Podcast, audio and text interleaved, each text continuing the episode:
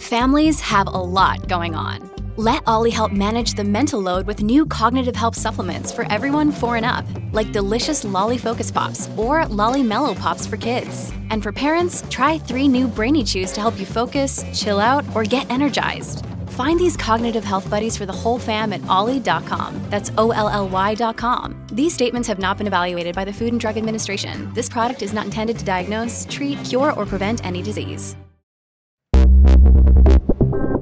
Buona giornata e buona domenica, siamo all'undici di dicembre del duemilaventidue, cominciamo da Xiaomi.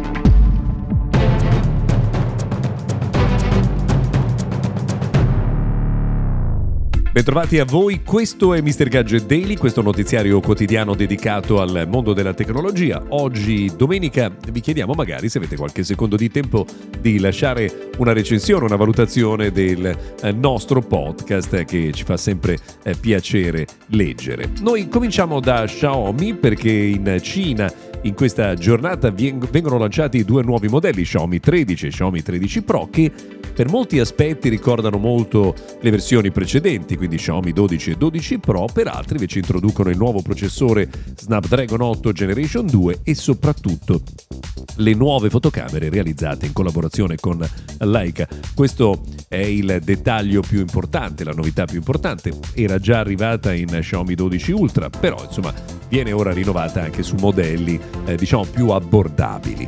Eh, non sappiamo ancora quando questi dispositivi arriveranno in Europa, molto verosimilmente la presentazione sarà fatta intorno al periodo del Mobile World Congress e quindi intorno alla fine di febbraio, primi giorni di marzo.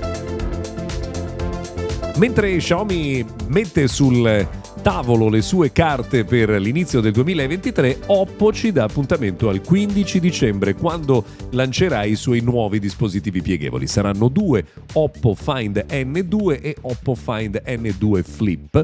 Eh, questo modello sarà un modello a conchiglia simile al Galaxy Z Flip quattro, no? Quindi uno di quei prodotti che si piegano a metà e quindi riducono drasticamente la loro, il loro ingombro. La novità importante di questo smartphone dovrebbe essere la dimensione del display esterno. Siamo curiosi di scoprire tutti i dettagli.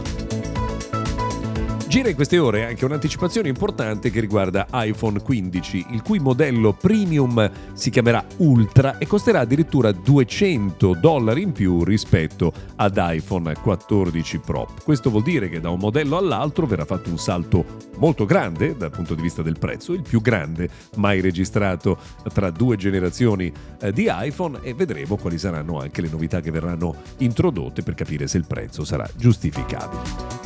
L'Unione Europea, tra l'altro, ha reso nota e ufficiale la data entro cui tutti i produttori dovranno adeguarsi ad avere un unico tipo di connettore. Sarà il ventisette dicembre del duemilaventiquattro, vuol dire che anche Apple ha tempo fino a quel momento per adeguarsi con i suoi iPhone. Qualcuno dice che probabilmente vedremo un iPhone direttamente solo con ricarica, eh, diciamo, wireless.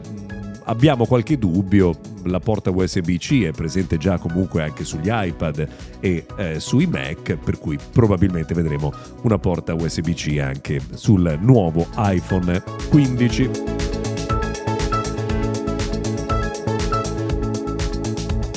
Alcuni operatori italiani, Tim, Vodafone e Fastweb, avevano fatto ricorso al Tar del Lazio contro una multa che era stata comminata nel duemiladiciotto. Le tre società, ripeto, Tim, Vodafone e Fastweb, erano state condannate a pagare multe tra i quattro virgola quattro e i quattro virgola otto milioni di euro per pubblicità ingannevole sul servizio Fibra. Hanno fatto ricorso, è arrivato adesso finalmente la sentenza, a distanza di molto tempo sono state confermate le multe, quindi è stata confermata l'idea che quella comunicazione fosse ingannevole.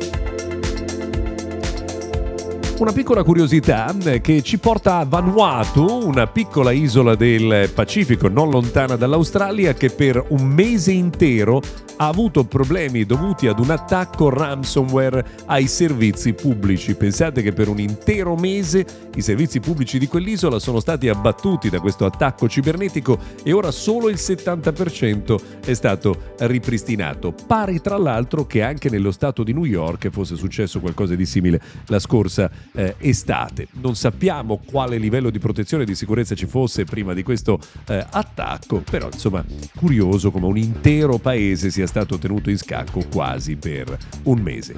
Ultima notizia per la giornata di oggi: cominciano ad arrivare le prime scelte dei migliori dispositivi dell'anno. Secondo il sito culto per il mondo Android, Android Authority, il Google Pixel sette Pro è il miglior smartphone Android dell'anno. Beh, noi ci stiamo ancora ragionando, nei prossimi giorni vi daremo anche i nostri pareri. Per oggi è tutto, grazie per averci seguito, se volete ci risentiamo domani.